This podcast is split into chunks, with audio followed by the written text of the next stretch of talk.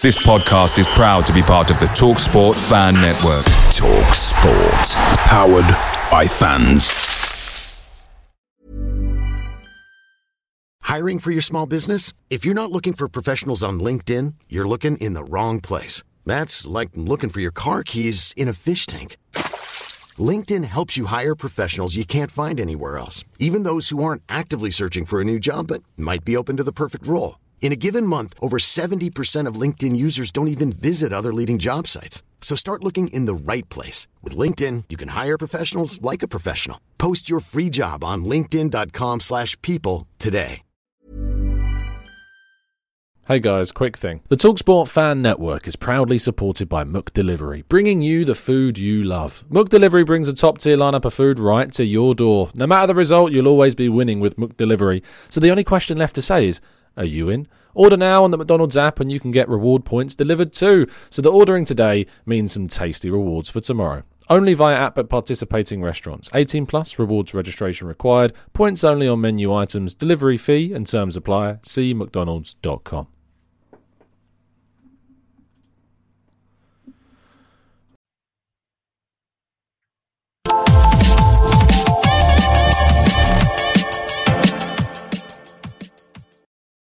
Hello and welcome to The Gooner Talk, back again with you guys for another episode of our T G T podcast series. We've not done one of these in quite some time.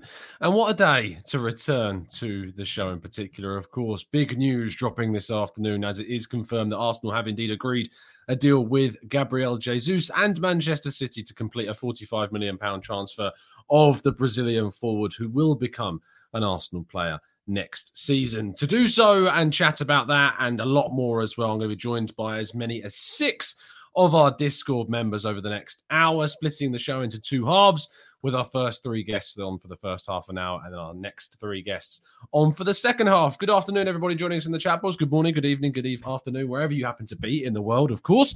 Do make sure you drop a like on the video and subscribe to the channel if you are new around here, with those notifications turned on so you never miss a any show whatsoever. I mean, if you don't, if you don't turn them on, you won't know when we're dropping these random ones like we've done over the last few days or so. But without further ado, let's introduce to you my guests for the first half an hour of today's show. First of all, it's Jordan. Jordan, how you doing, mate? You good? Hey, good to be here. Glad to be on again. Good stuff indeed. Uh, let's bring in our, our next. I believe we've got a couple of Davies coming on today's show, which is also great. We're also joined by David. How you doing, David? You good? Yeah, I'm sick, guys. How are you doing? Very good indeed, my friends. Very good indeed. And making up our panel of four, we've also got Ogie. How you doing, Ogie? You good? Yeah, good. Pleasure, pleasure. Nice to be here. Absolutely. Good to have some Davies on the show as always. So we kick off, I think, in the obvious place, Jordan, which is reaction to this news that Gabriel Jesus will become an Arsenal player. So talk me through what you're feeling right now. I'm honestly overjoyed. I think that a striker was definitely something that we needed.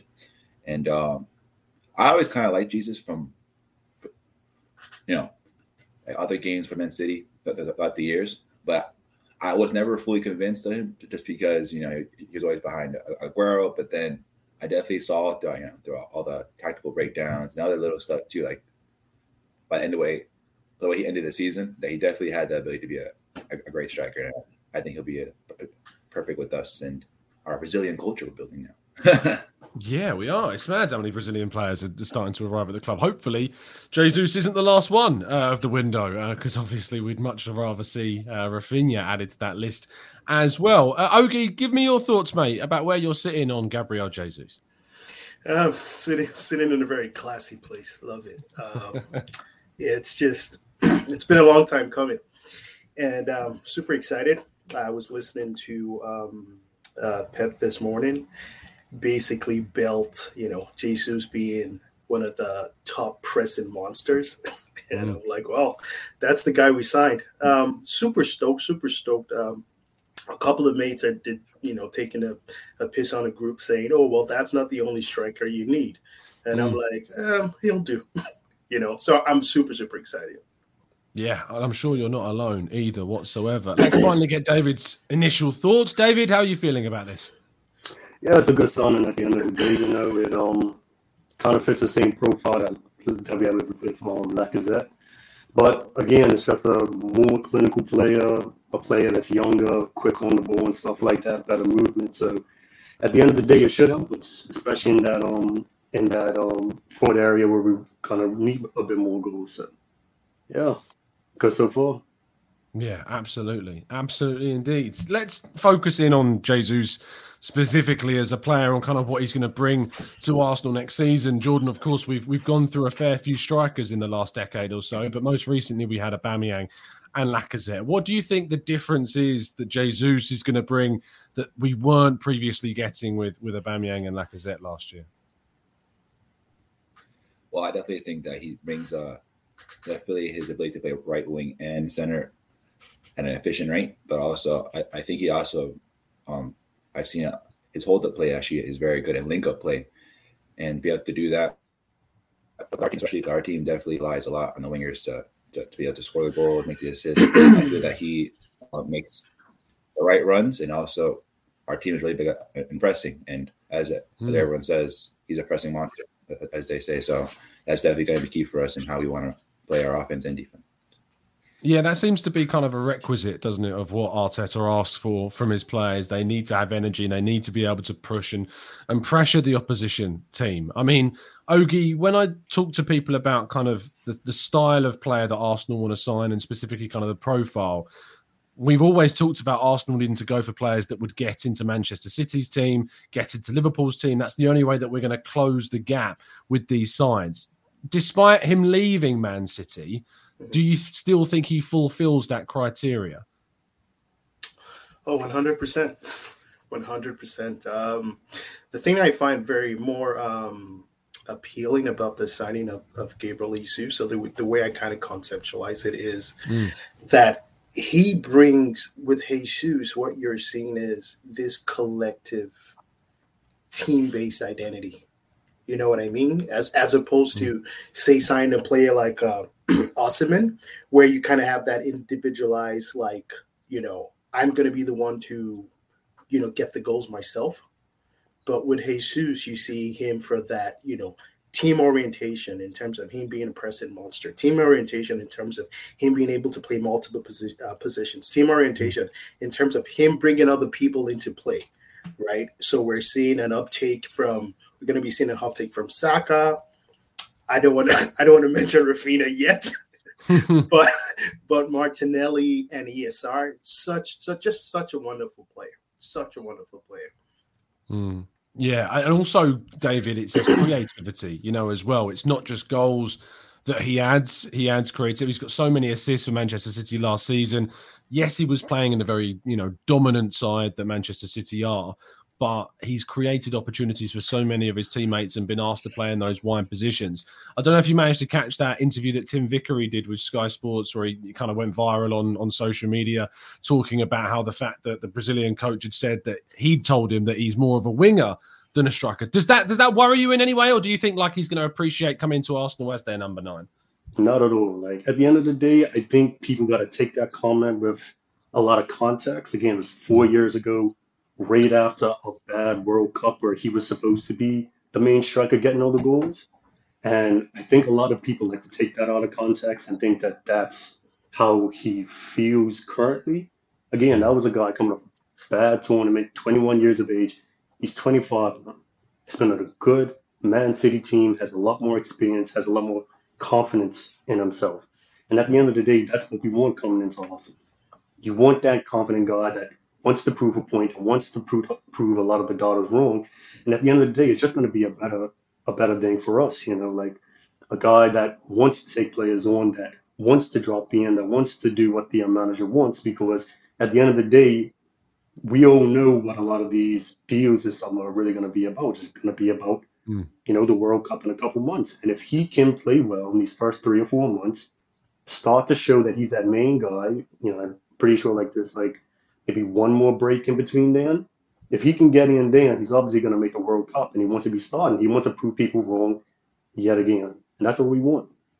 Mm, absolutely. Um, thank you for the donation from Fat Baby Ambulance, uh, Ambiance, sorry, uh, who says, uh, big up fellas, which players do you see leaving Arsenal? Jordan, I'll throw this question to you. Um, which players do you think are at the club do you see not in an Arsenal shirt next season? Well, the, you know, the main one's always, you, you think of Leno, you think of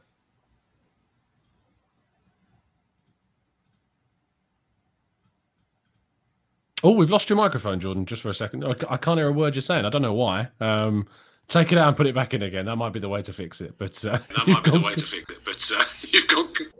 And now I can hear myself, which is great. we'll get, we'll get Jordan back in just a second, and hopefully it, it works for us. Jordan, let's try again.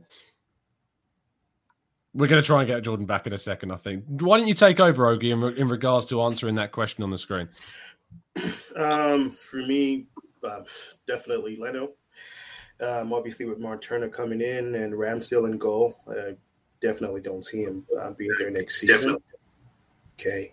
And then we're looking at players like uh, Maitland-Niles, um, Bellerin, um, Torreira, definitely, Pablo Mari. Um, you know, Reece, Reece Nelson. Um, I'm not – you know what? I, I see him leaving as well, but I could I could kind of equally see him staying. Um, and um, who else?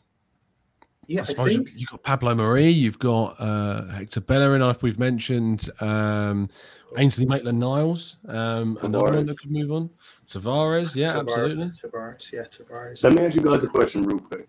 Yeah, go for it. Because we've heard, we've heard, we've heard a lot of this stuff about Youri Tielemans. If we get him, potentially that means that we've got to move somebody out in that midfield.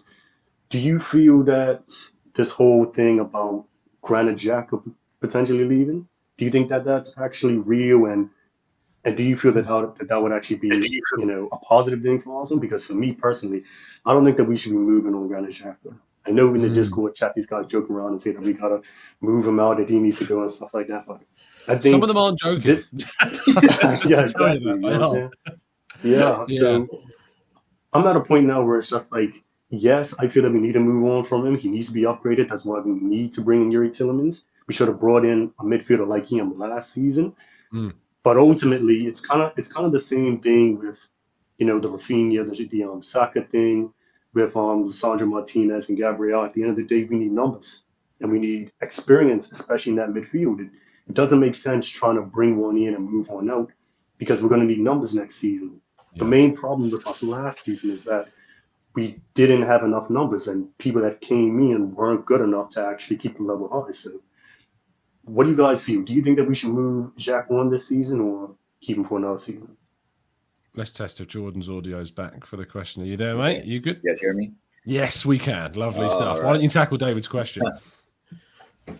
Okay, so for me, I feel it's tough because I feel like we have – last year he was vital because I feel that uh, this team needed leaders. And uh, regardless of all his faults, he is a leader for this team. But – I feel like we're coming to that conclusion time where this team is starting to build its own leaders. And they're getting to that point now where I, I would like to have a one more season just because I think as the depth for Tielemans, Tielemans, but mm. I don't think he'd like to be that. So I don't know how that's going to work on that part. But um, I think if we ha- had actually gotten Tielemans, and that if he wanted to leave, I wouldn't be too upset. Just in this scenario, because um, I mean, th- there's other routes we can go. Are we going to get another midfielder to replace him, or are we going to try to try to move Lokonga up to an eight and get, you know, just, uh, and get the season as the option for for, for backup six? But um, I, I feel this team has the possibility that if they needed to sell Xhaka because he doesn't want to be with us anymore, then I would do it. Yeah, I think from the chat box, a fair few people are, are talking about moving Xhaka on as well. Dan Robert, who I know is a big advocate in our Discord server. Uh, I'll drive Xhaka to the airport. Um, T-Bow Pest reckons that we can get around twenty-five to thirty million uh, for Xhaka. Um, Dave says, if we sign our targets, and it's a big if, we absolutely will go to the next level. And maybe that means moving Granit Xhaka onwards. Uh, Anton says, clubs outside England are too poor to pay thirty million pounds for Xhaka. I do tend to agree with that. Uh, N V R says, if Xhaka is the reason that we don't get Youri, I'll be throwing my P C out of the window, which, uh, you know, is an extreme way to react. I don't think it necessarily is, because I think what David was talking about there is important to consider. Um, I think that when we consider the fact that we need to strengthen the squad, it's not about replacing individual players. It's about adding quality to the existing quality that's already in the side. Ogie, do you kind of think along the same lines, or do you think that we need to replace certain individuals? Um, specifically, if it's really about Xhaka, I would I would still keep Xhaka. Um, because mm. I, th- I think with Xhaka, there's a lot of psychological intangibles that are there with him. And I think th- I think the manager finds it very, very appealing. It's like it's like things that the manager uses and obviously also uses to kind of um, spur on the players. So in a sense, I kind of see Xhaka as an extension of Mikel on the pitch. And things like that, you don't you can't just get it on the whim. So I think Xhaka still he still has a role, just more of as a stabilizing and also as a rallying force mm. for a young team. Um, and then I, th- I I think the way our story ends with Xhaka is him basically saying, you know what, my job is done, and you know it's time for me to move on. But till he does, I I, I think he, he would still have a place at Arsenal. Yeah, I mean, he said, didn't he, that he wanted to achieve something special before yeah. he left. I'm not sure what that is, or, you know, the context of that, or what special constitutes. I don't think he's finishing fifth in the Premier League. So by that, I don't think we're going to see him go anywhere. Um, just before we move on to the next question, uh, thank you, Greg, for your donation. If you did mean to leave a comment alongside that, do leave your comment in the comment section, Greg, and I'll definitely read it out. I know sometimes people accidentally click the enter button before they've managed to type out their, their thing. But thank you so much for your really kind donation, Greg. And I appreciate the, the regular comments that you leave in the comment sections. I read through all of them. Uh, apologies that I don't get the chance to reply to every one of them every single day. Um, but thank you. A massive thank you to Greg there. Um, in regards to the other signings, because I kind of wanted to split this show into two parts, which was the first half being the players that we've signed, hence why I'm talking about Jesus, because it's confirmed now, and the second half being the players that we still might sign. So Fabio uh, Vieira, David, I mean, came out of nowhere. Really exciting when that kind of thing happens. We love that. Half half kind of love as a journalist from my perspective, because obviously, you know, you want to get the scoops, you want to get the information ahead of time, but still as a fan when they come out of nowhere, it's great to know that the club are doing their absolute utmost to try and keep these things behind closed doors. And so that when, you know, we're sitting on the first of June and I'm doing a show in the morning about our transfers and people are moaning in the chat that we've not done any business yet, we can be reassured that stuff does go on that we just don't hear about. But tell me about your feelings about Fabio Vieira and that signing. The first, my first thought when I actually saw it happen was I was kind of questioning whether they did it on purpose, because obviously the day before, Yves Bissouma was announced that he was going to Tottenham, and then all yeah. of a sudden, out of nowhere, we bring up this this kid that no one really knows about. But then within like five, ten minutes of the first tweet, all of a sudden it's done. You know, we have our first sign and our like our first proper sign and through the door, and I think a lot of people kind of, you know, we're, we're, we're surprised. I think it's probably the best thing for these guys to actually do it, to kind of roll it out like that, that no one really knew about it. But getting on to the actual player, um, look, at the end of the day, I don't think, like, most people before he was announced really knew about him. But obviously within the last two weeks, so, you know, since we've actually um, seen that he's coming in and more information has been provided, we've kind of heard a bit more stuff about the experts that actually watching him week in and week out and stuff like that. I think it's actually a pretty good sign. Um, I think it's primarily supposed to be about trying to bring in a bit more creativity and a bit more kind of quality, kind of in between the lines, just outside the box and stuff like that. Trying to pick out players, because that's, again, another thing that we need. Um, and probably other, and probably the other thing is that, again, it's more backup, it's more options to bring off the bench, you know, because one of the things that we were worried about last season was a lot of our main players getting getting injured and stuff like that. And luckily, a guy like Mon Odegaard didn't get injured. He wasn't out. We were able to play him most of the time. So I think just, you know, they're trying to deal with Raphinha, with um, Lisandro Martínez. I think they are trying to bring this guy in to try and bring a bit more options, a bit more um, creativity to the team. And, that's all, and again, that's only going to be a, um, a positive thing for us. Really, he's him and probably Lisandro Martinez for me is probably the most interesting players that I'm I'm looking forward to see.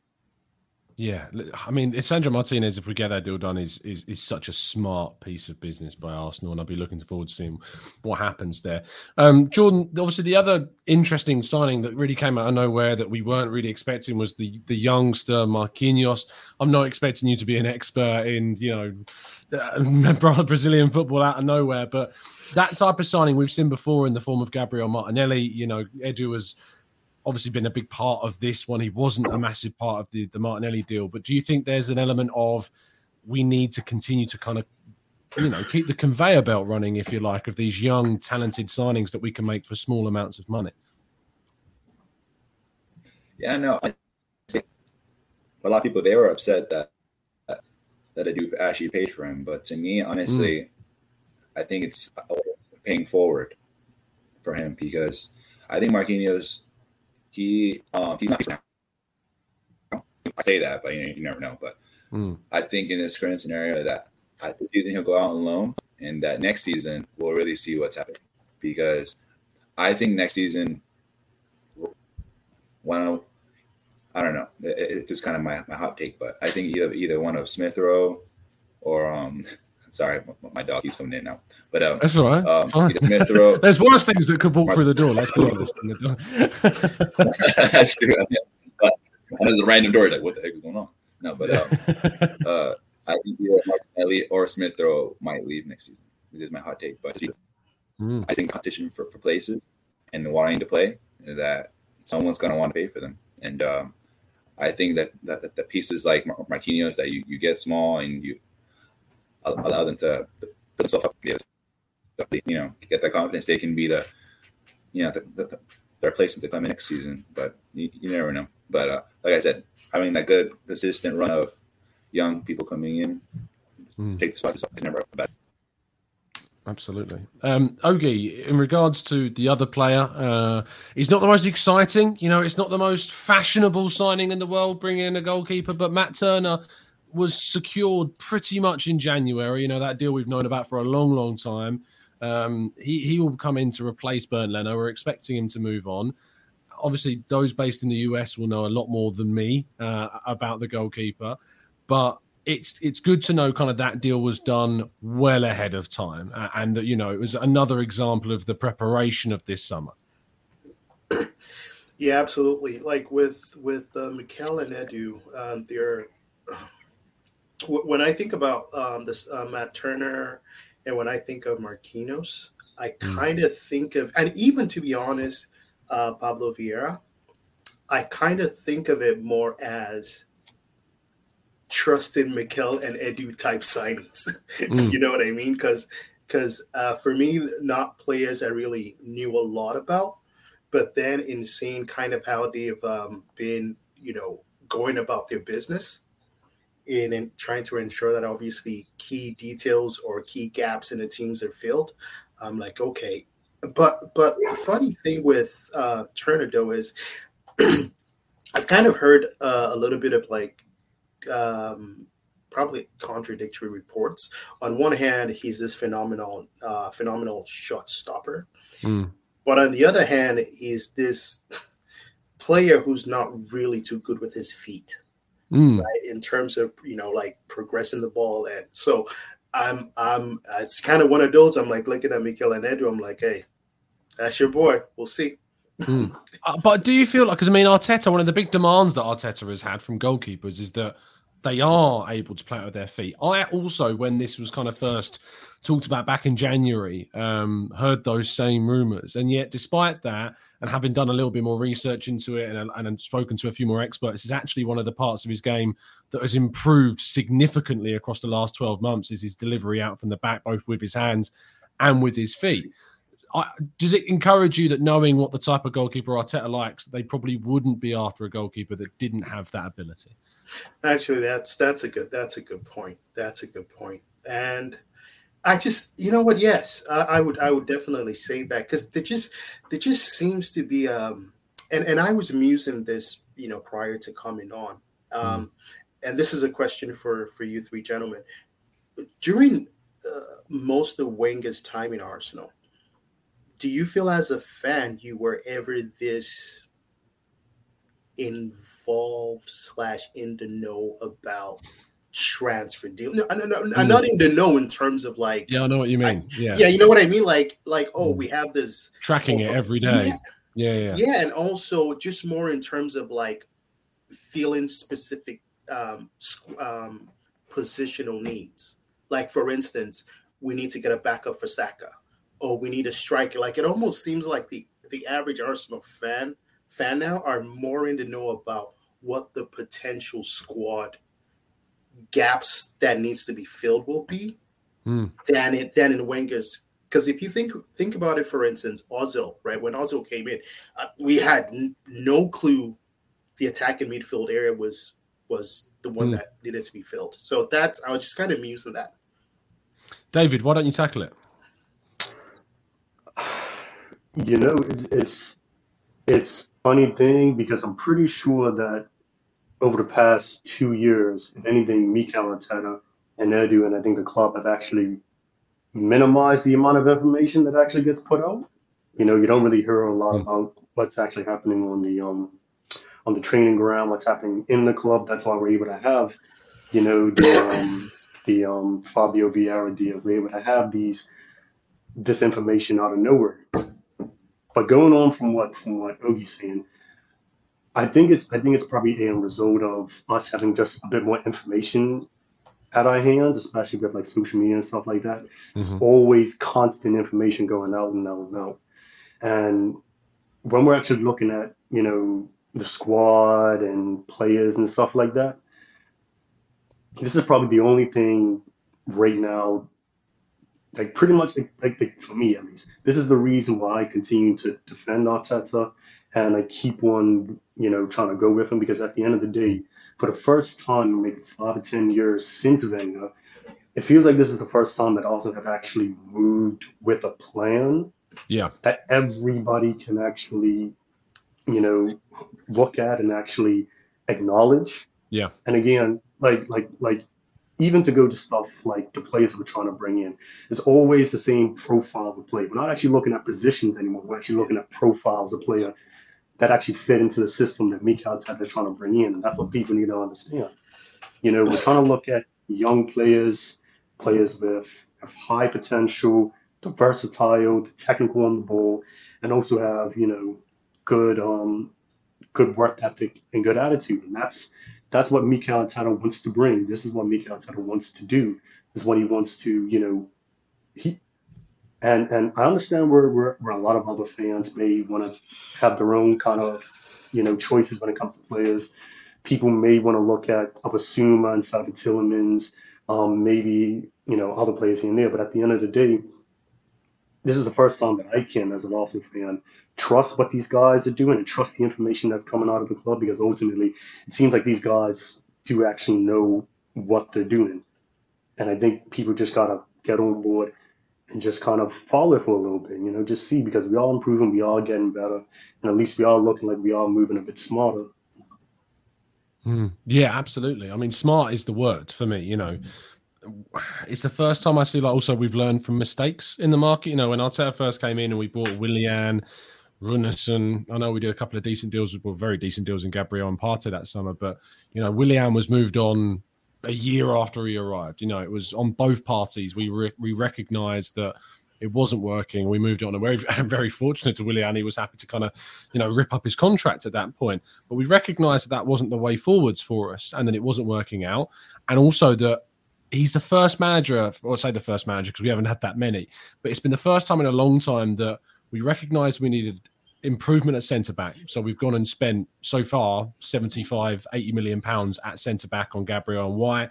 That'll probably tip over the one hundred pound mark, one hundred million pound mark when we hopefully bring in Lisandro Martínez. We know we needed a world-class central midfielder when we brought in Thomas Partey, and hopefully we can add to that this summer as well. It's that level of responsibility, I think, that's added to the team that, that we've seen mm-hmm. under Arteta and Edu. The final question before uh, we bring in our next three guests of today's episode is to answer a very simple yes or no question. And that's the question that's on today's thumbnail of the show, which is, is this going to be the best Arsenal transfer window in the club's history? Jordan, we'll start with you. Uh, is, is it? Is it going to be the best window wow. we've ever seen?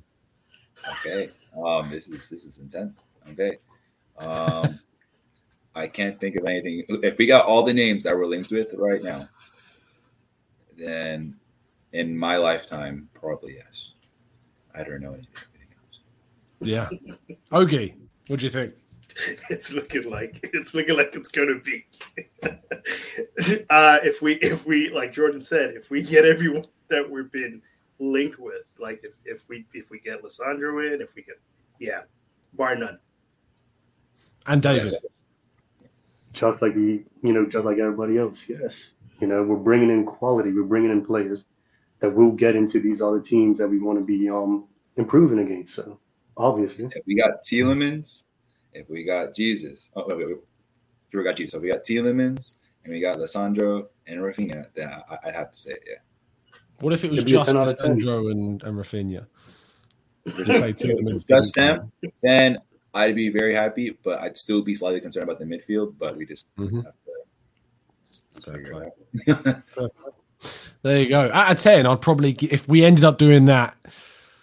I mean, if Tielemans is added as well, you know, if it was just, say, Raphinha and Lisandro Martínez, I'd probably give it a nine, nine point five. You know, if we brought in the central midfielder, I think that would probably tip it over to the ten out of ten um, situation. I mean, anyone disagree with that? I think that's probably about how we'd feel. Yeah. Yeah. And, look, that, and Eddie and, look, Eddie and Saliba coming back. Oh, yeah. He's, on the, I mean, he's, new contract, he's like a new signing, a new the famous thing. No, and Saliba contract if, potential. If we got that, I'd be like, Edu. Yeah, it's a ten. Yeah, absolutely. He's entitled to do as many barbecues as he likes if he pulls that off. I, I, I think my mantra going into this season is if someone tells you they are who they are, believe them. And that's basically speaking to Mikel Arteta. He's told us who he is. We just have to believe him. Mm. Good way to end our first section, Ogie. Thank you so much, guys, for coming on. Jordan, thank you so much for coming on. Tell people where they can find you. Uh, it's uh, Jordan Henley on Twitter, and that's pretty much it, and, and Discord.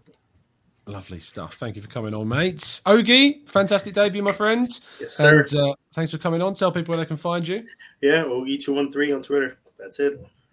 Lovely stuff. And finally, David, thank you so much as well for making up our panel today. Tell people where they can find you.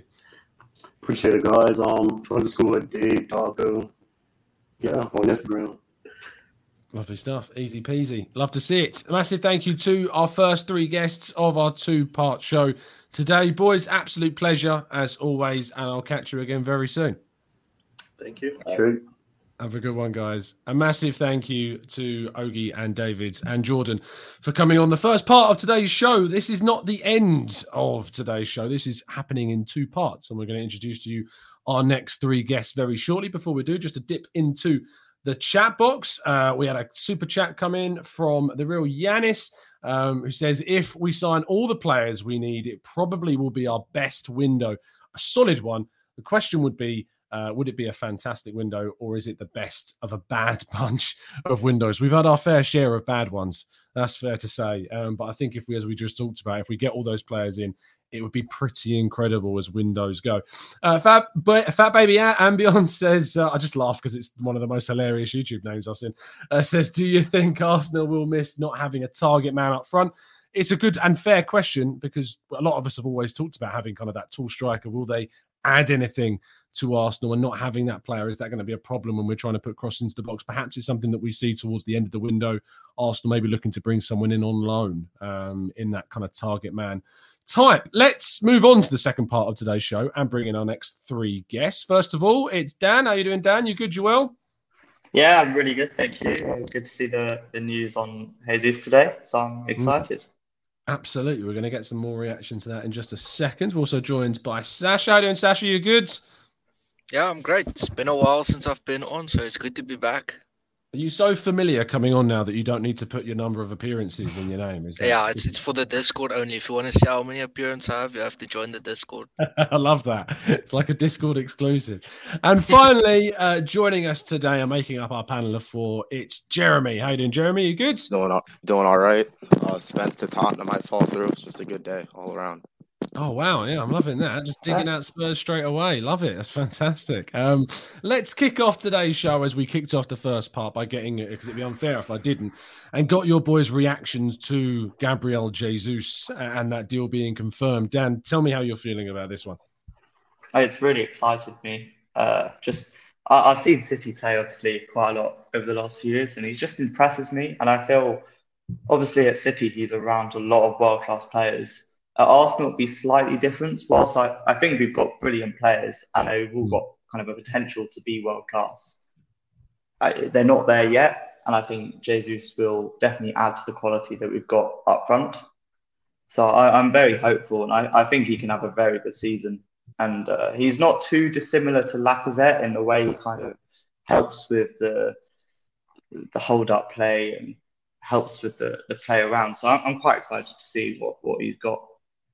Mm, absolutely, yeah. It's it's it's how he transitions. I think that's the big question. Of course, moving from that City team to to Arsenal. Sasha, do you have any concerns at all about the deal? Like I've just mentioned there, about how he might transition, about how he might acclimatise to specifically playing at striker rather than you know out on the wide positions. Uh, absolutely not. Um, I'm very happy with the deal. Um, Jesus have fifty-four goals in ninety-nine starts, and Eddie Nketiah has twenty-three goals in thirty-nine starts, and I think between them we will easily manage uh, twenty, twenty goals out of them, depending on the time. And I bet you at some point this season we will see Nketiah at the front and uh, Jesus on the right wing or on the left wing, and them even combining and giving us a nice uh, phoning celebration where the one goes to the other one and, the, and do the phone thing. But uh, if they uh, don't depending... do that for the announcement, I'm going to be so annoyed, so annoyed. That has to be involved in some way, surely. Yeah, yeah, Eddie has to be involved in the Jesus one. I'm quite surprised they didn't uh, double announce it, because the hype would have been mad for mm. that one. Because some of us are actually really uh, happy about the Nketiah one as well, um, like myself. So having them both now as the striker options just feels uh, good to me. And depending on the on how if, if they can stay fit, um, I think we will be getting uh, loads of goals from them. Lovely stuff. And lastly, Jeremy, Gabriel Jesus is an Arsenal player. How are you feeling about that? Uh, I'm feeling great. Uh, I wouldn't worry too much about him transitioning because, I mean, in the starting lineup, I mean, we're very similar to City, like profile-wise, obviously not quali- quality-wise, because, you know, like, you know, going from Mahrez and Sterling to Saka and Martinelli's like very similar in play mm. style. And also I feel like the thing most people aren't talking about is just how he can help us exert our dominance on the game and in the press, because he doesn't stop. He just keeps on going. Like Lacazette, you know, he, was he thirty, thirty-one? Like he was mm-hmm. after sixty, sixty-five minutes, he would get gassed, and, you know, it wouldn't be the exact same. But with Jesus up there initiating the press, I feel like we can definitely dominate those games against mid and lower table opposition a lot easier. Yeah, it's a really good point. His energy is, is something that Pep Guardiola talks about a lot um, when describing him.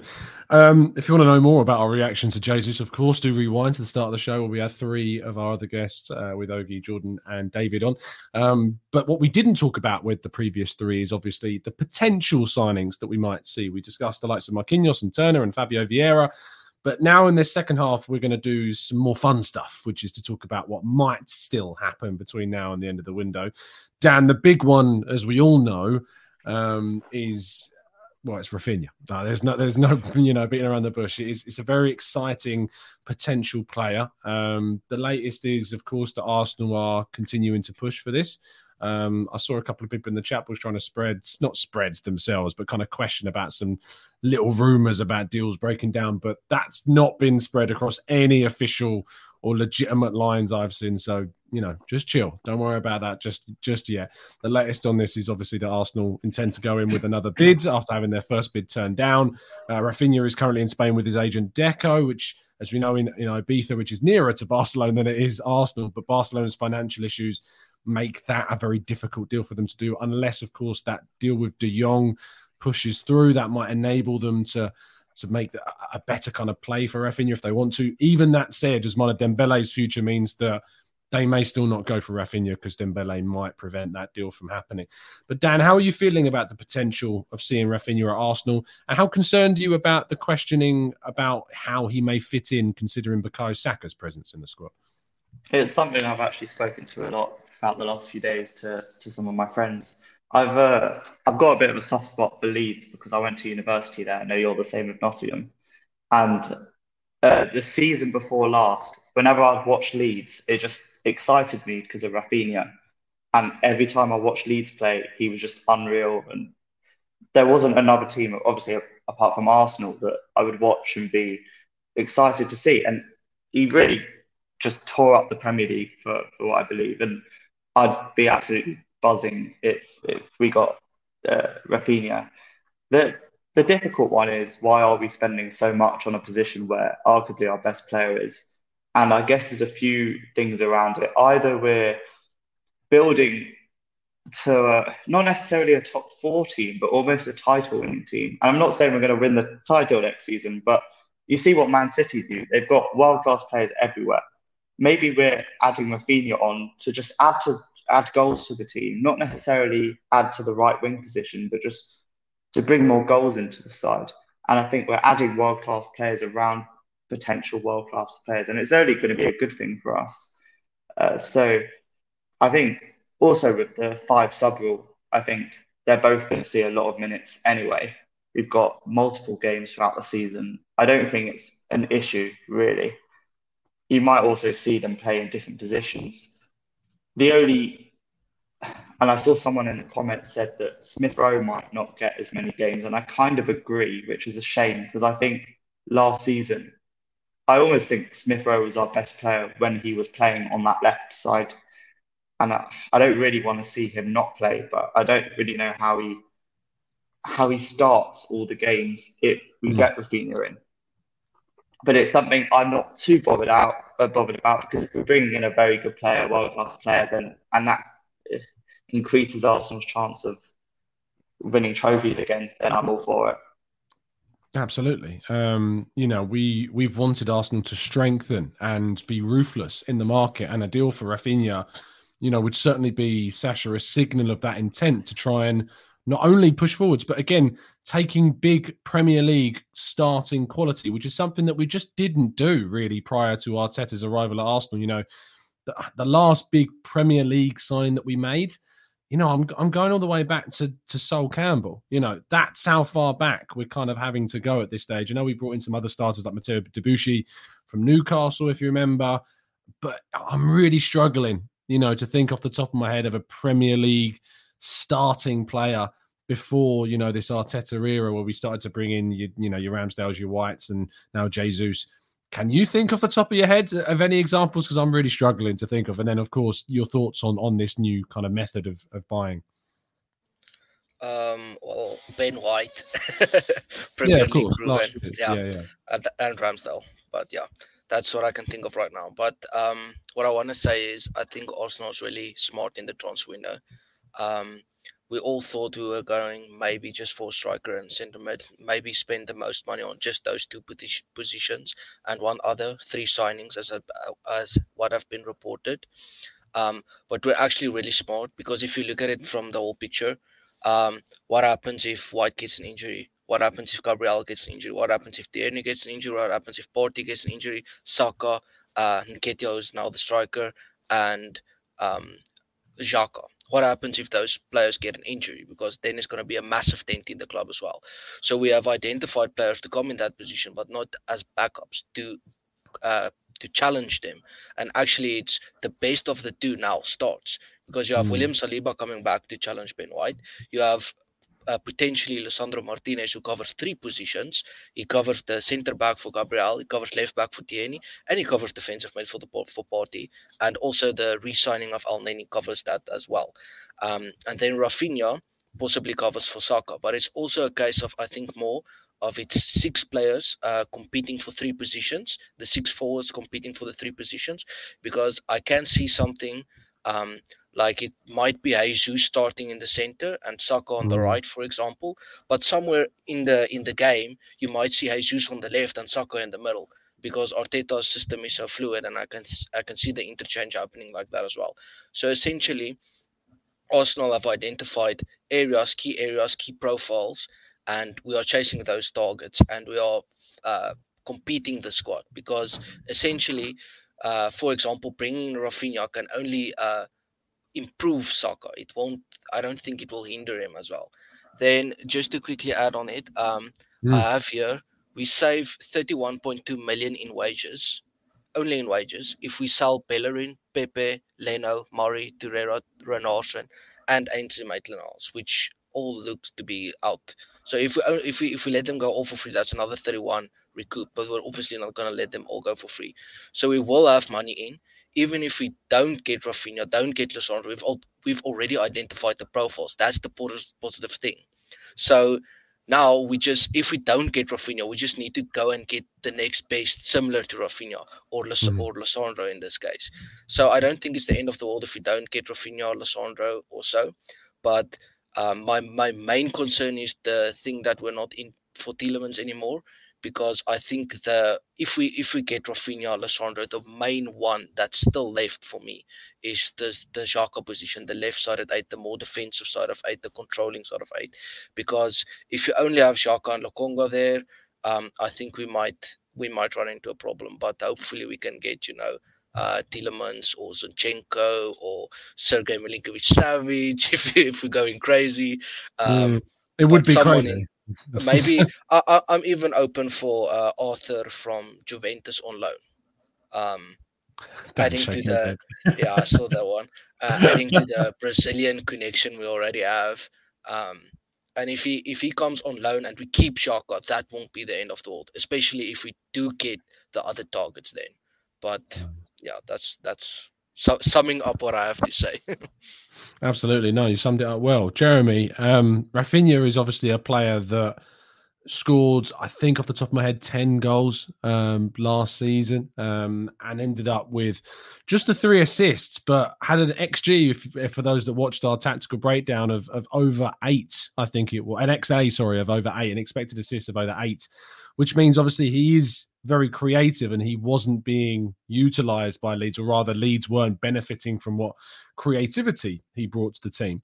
I mentioned Saka a second ago, but I'm interested to your thoughts on it. Do you think that Raphinha's arrival probably means that Saka moves to that left-hand side, or do you see it more of a, a rotational situation more so than them forced to play together? I see it more as a rotational uh, situation. Again, pointing at City, almost no player besides Ederson and maybe De Bruyne start game in, game out. The front three, you'd flip a coin. It can be Sterling, Jesus, Mahrez. It can be Foden, Grealish. It doesn't matter. Doesn't matter. Again, this is the the World Cup's in November to December, and they have to get the whole group stage of the Europa League and half or sixteen, something like that. A lot of Premier League games done before that as well. Mm. And if Saka got hurt, then we would. And and we do offload Pepe, then we'd be in trouble. So we need to not only get competition for Saka, but someone that's not a big drop down in quality. Because we all saw, like, Partey to El Neni. We all saw that. Wasn't pretty. Well, El Neni's yeah. a great squad player, but Partey's a different a different animal. Absolutely. I think, I think Partey is just that level above, isn't he? Like, you think about when we lost him at the end of last season, Jeremy, we yeah. we really struggled to replace him. Yeah.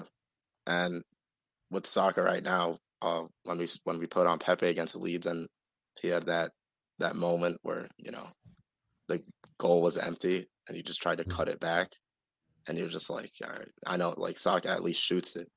You know, it's it's a lot of small yeah. things, but I feel like, like uh, Sasha said, I'm not worried about Tielemans. I feel like no one else is really in for him, and they're still asking for too much, so we might come back later in the window and try and get him at a discounted price when they're just desperate to offload him and get something for him.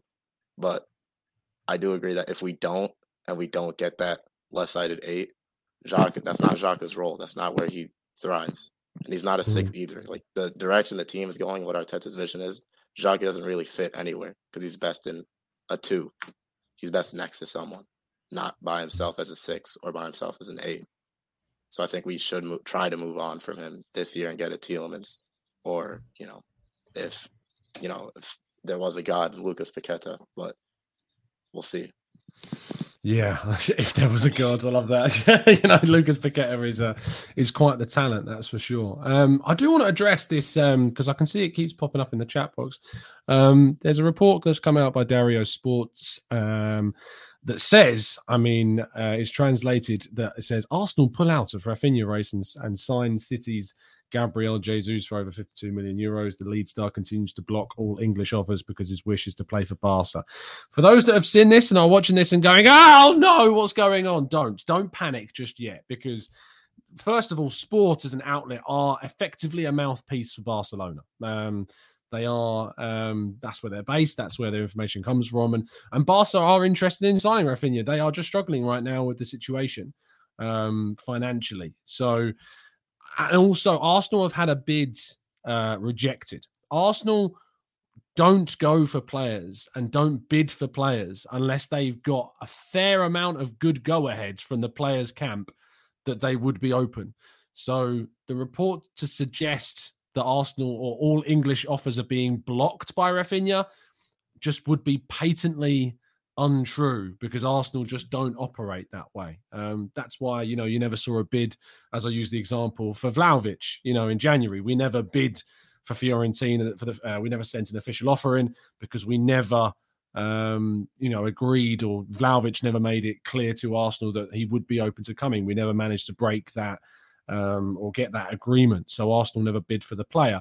Um, with with this Raphinha news, you know, just take it with the, the biggest grain of salt if you can. But I'm sure you'll start seeing it spread across your timeline, because that's, of course, where it's come from. But uh, there are a lot more reliable sources out there uh, that you should be listening to first. I'm not saying that we want that. This is obviously that Raphinha may not come to Arsenal. Of course, that'd be silly.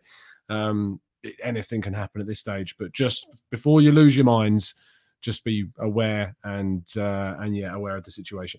Um, let's let's move forward uh, to some other potential transfers. The other big name, of course, Dan, is Lisandro Martínez, um, Argentinian international, the Butcher, uh, as he's known. And uh, Mike from the Gooners Pod, as we know, is a huge, huge fan. And by the way, if you didn't go and check out Mike from the Gooners Pod's breakdown of where Arsenal's money's coming from, definitely make sure you go and check that one out.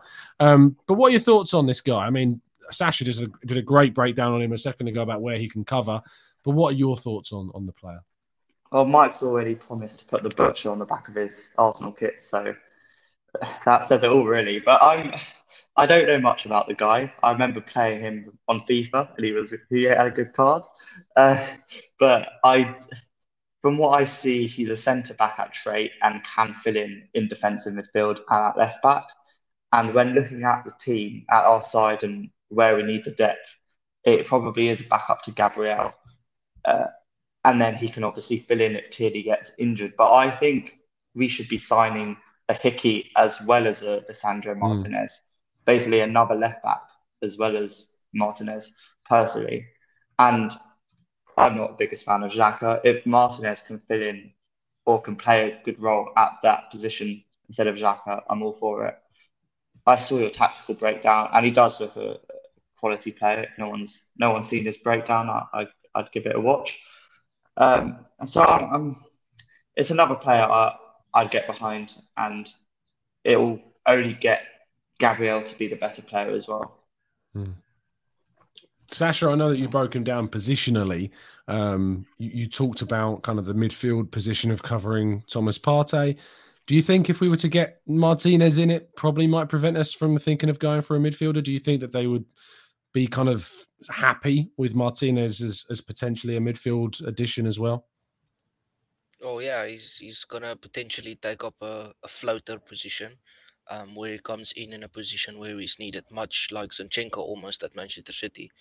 Um, so when, because Thomas Partey, Gabriel and Tierney is not going to play sixty games next season, which we potentially might do.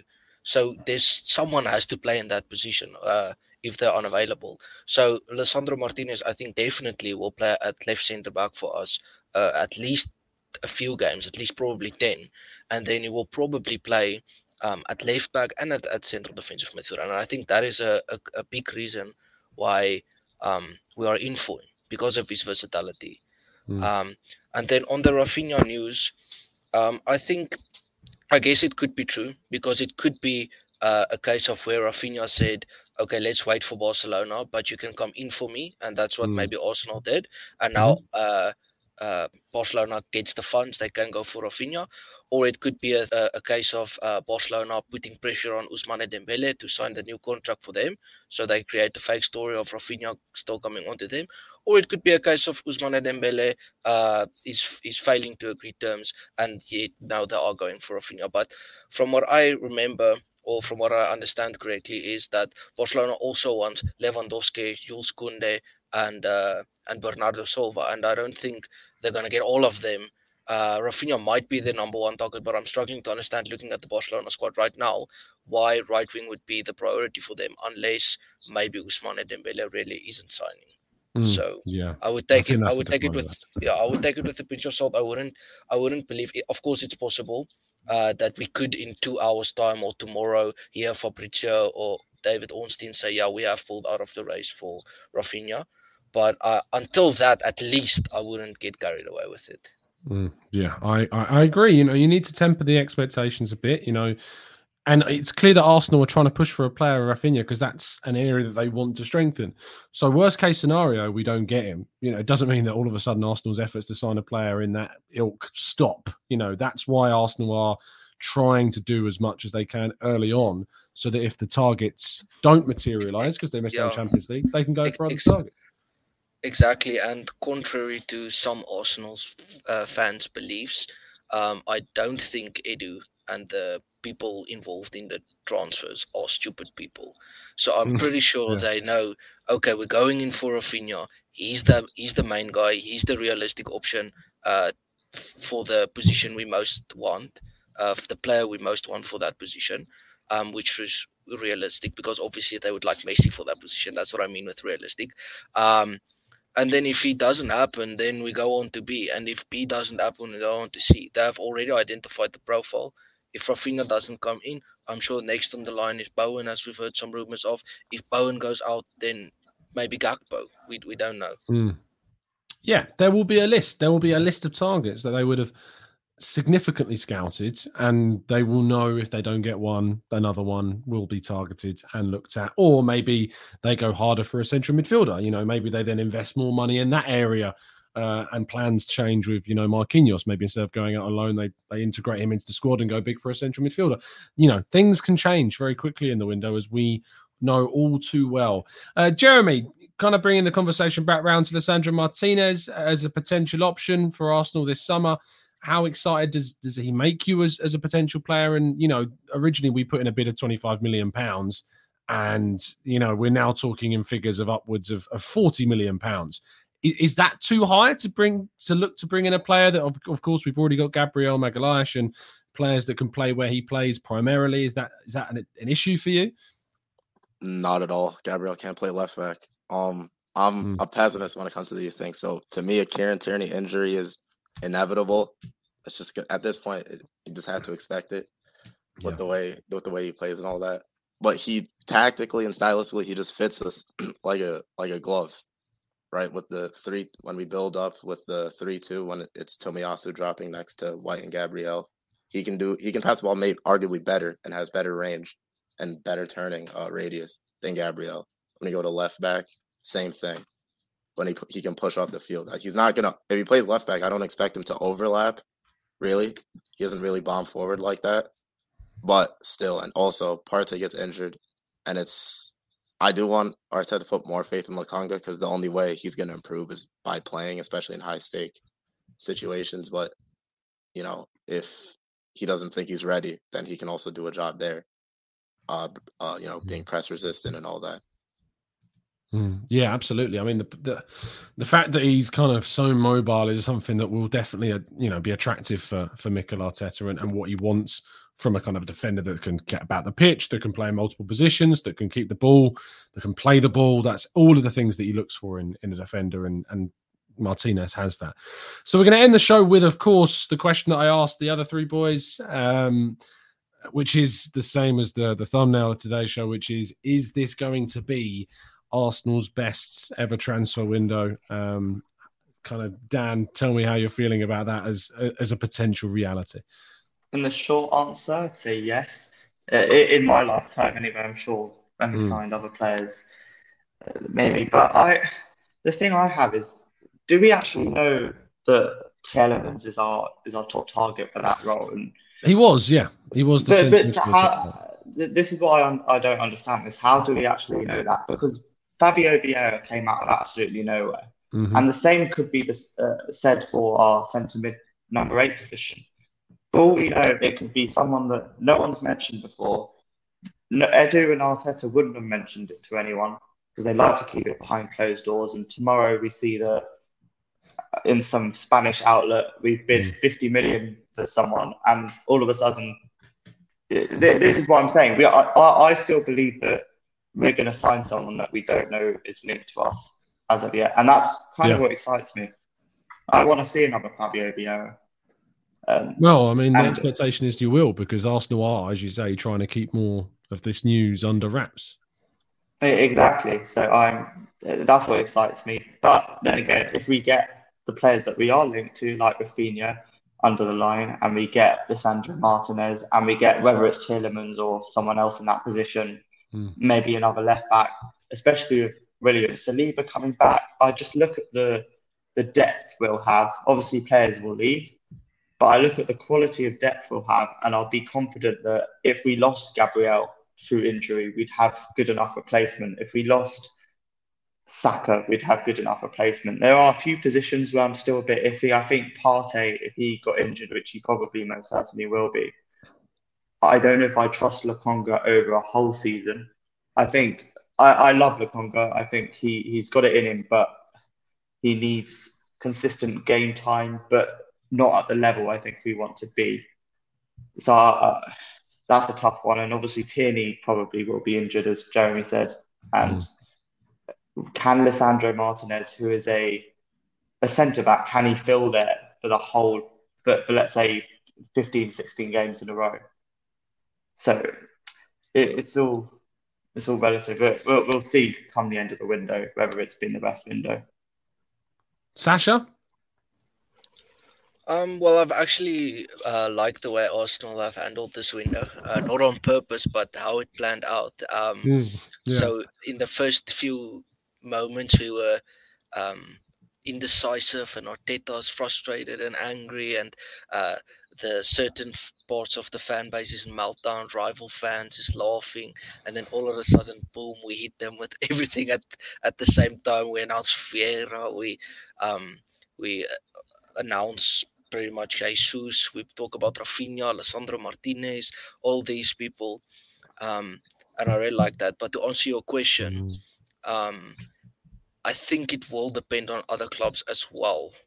Um, because, like we've said, Barcelona with Raphinha, um, Manchester United can still come in for Lisandro Martinez, and that might cause a problem because they might offer him a higher wage. Um, mm. And those type of things. But if we do get our first choice targets, which is reportedly, allegedly, the targets uh, going around right now, then of course it will definitely be the best window. Um, I, I, it will be interesting to see, uh, to see or to hear what certain Arsenal fans come up with to create negativity if all this if all this do happen. So yeah, I reckon it will really... be something to do with the amount of money that's spent. That's probably the easy go-to. Um, I'm sure. I'm sure Ojo will soon let us know. Can't be calling out fellow members when they're not here, Dan. That's not fair.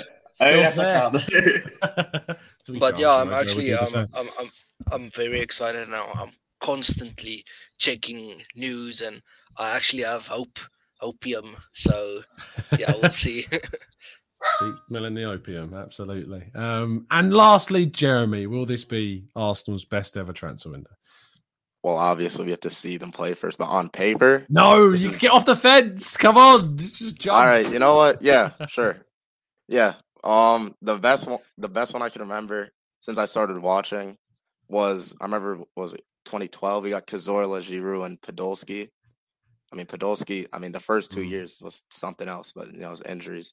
And we all, I don't yeah, need, I don't even need to tell you how good Santi Cazorla was. And same yeah, with Giroud. Over one hundred goals, he, and I think we regret yeah. letting him go in the, yeah. in the end. He, well. he did have that one goal drought that we always talk about, but he did score mm. over one hundred goals. He was, he was brilliant. But you get Raphinha, is just electrifying, can co- compete on either for against Saka and Martinelli and E S R on either side. You get Tielemans, who's an immense upgrade on Xhaka, you know, with the ball. You get Lisandro Martínez, so we don't have to play Rob Holding ever again. Mm. I hope. So, whatever. Different, different story, different time. and, and you know, Jesus uh, from Lacazette, another just huge improvement. Pressing, goals, link-up play, all that. It's hard to say the last time we had a window this exciting. I love it when there's an exciting transfer window. There is a part of me that's very worried that if we get all of our transfer business done, I'm going to have like two months of eight a.m. shows where I'm wondering what we're going to talk about for two months, but uh, and outgoings, do you think, I suppose. Do you think all these transfers, if we do get them in, is going to put a lot of pressure on us to actually finish in the, oh, yeah. not just Champions League, but to finish yeah, better? It's crazy. We, I, I've seen, obviously, our first eight games, I think, are very winnable. If we win all of them, which could well happen, all of a sudden, all the fans are going to be annoyed when we don't win the league. Yeah, well, we went into last season thinking we were going to beat Brentford away from home, and look what happened, and things very quickly unravelled. So I'm not going to get ahead of myself with that. We'll take every game as it comes. I've never, you know, the worst thing I ever did, I think, was doing that show where we predicted the run. It just never worked out anywhere close to what we thought. So, uh, yeah, we'll see how that goes. Um, thank you, everybody that's tuned into the, today's show. And a massive thank you again, of course, to our first three guests, Jordan, David and Ogie. Uh, but again, a massive thank you to our latest three guests. Chatbox, if you could show them some love, I would really appreciate that. Dan, thank you so much for your time, mate. Tell people they can find you. Cheers. They can find me on Twitter uh, using the handle below and also in the Discord.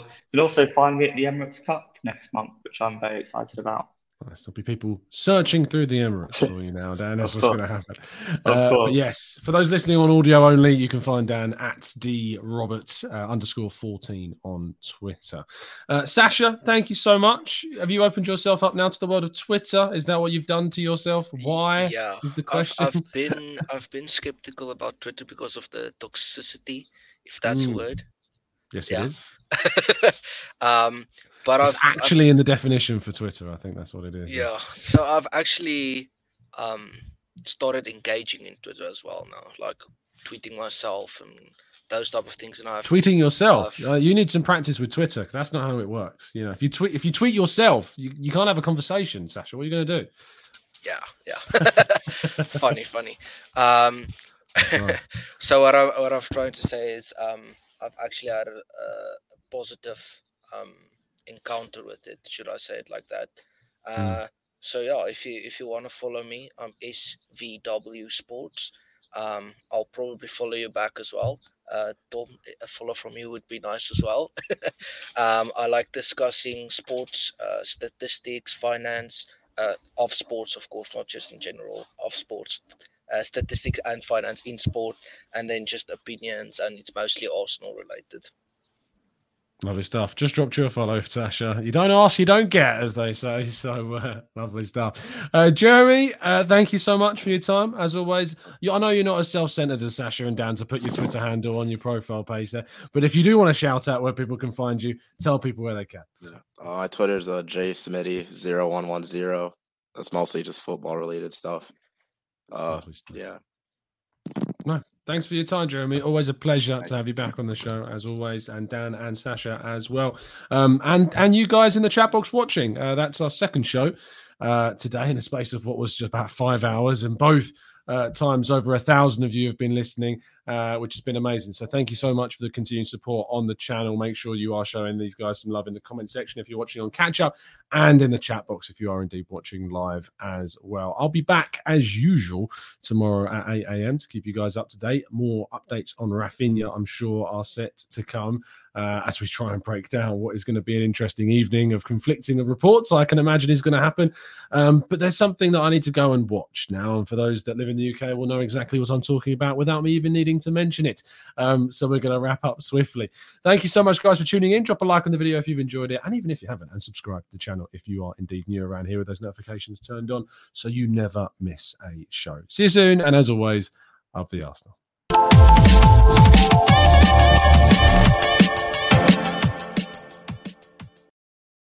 It's the ninety plus minute.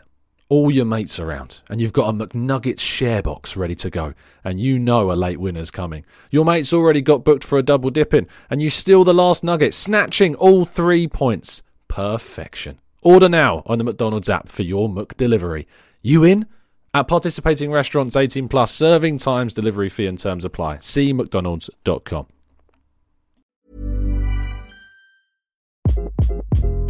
Hi, this is Craig Robinson from Ways to Win, and support for this podcast comes from Invesco Q Q Q. The future isn't scary, not realizing its potential, however, could be. Just like on the recruiting trail, I've seen potential come in many forms as a coach. Learn more at Invesco dot com slash Q Q Q. Let's rethink possibility. Invesco Distributors, Incorporated. This podcast is proud to be part of the TalkSport Fan Network. TalkSport. Powered by fans.